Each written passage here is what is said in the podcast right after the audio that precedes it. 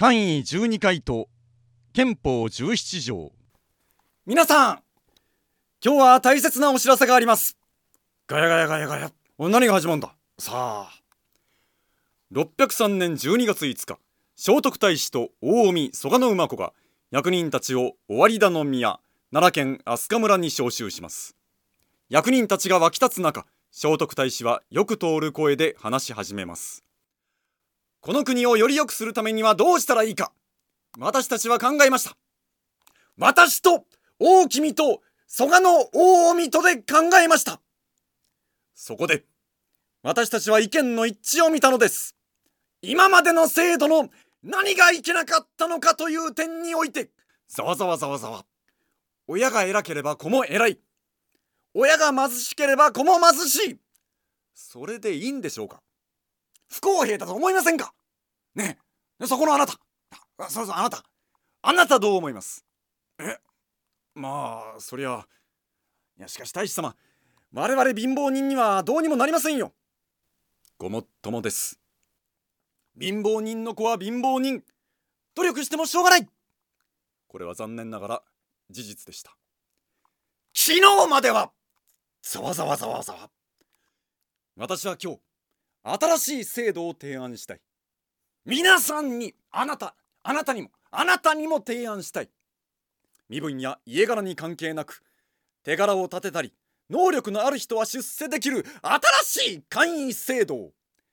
徳仁礼信義知それぞれを大小に分け全部で12回の官位名付けて官位12回。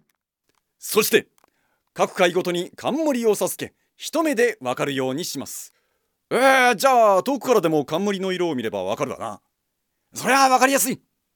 遠くから偉いのが近づいてきたらへへって頭下げりゃいいし下っ端が来たらこっちがふんぞり返ってりゃいい。いそれよりも頑張りしたいで出世できるってのが張り合いがあるよ。よし俺は頂点に立ってやる。その場に並みいる役人たちは大いに盛り上がっていました。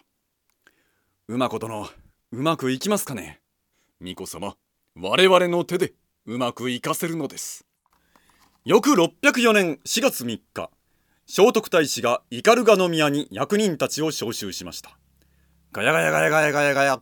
今度は何だろうな。役人たちが沸き立つ中歩み出た聖徳太子はよく通る声で話し始めます。皆さん今日は大切なお知らせがあります。またかよ。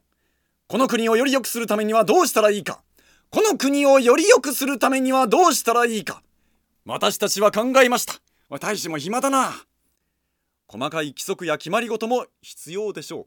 しかしそれらの大元となる心構えを文章として記しておく必要がある。私はそう考えるのです。これを憲法と呼びます。憲法、えー、なんだそれ。一つ和をもって尊しとなせまあ喧嘩するなってことか。仲良くすりゃいいんだな。二つ熱く散歩を敬え。仏教を重んじろってことですかね。大使は仏教に熱心ですからな。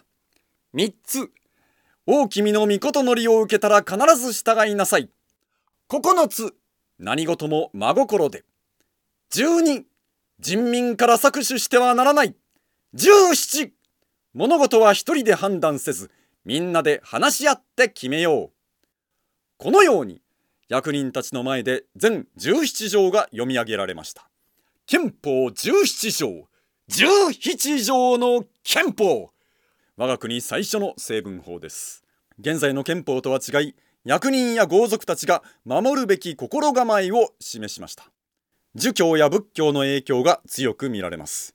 ただし後世の創作という説や聖徳太子が作ったのではないという説も多く今後の研究が待たれるところです。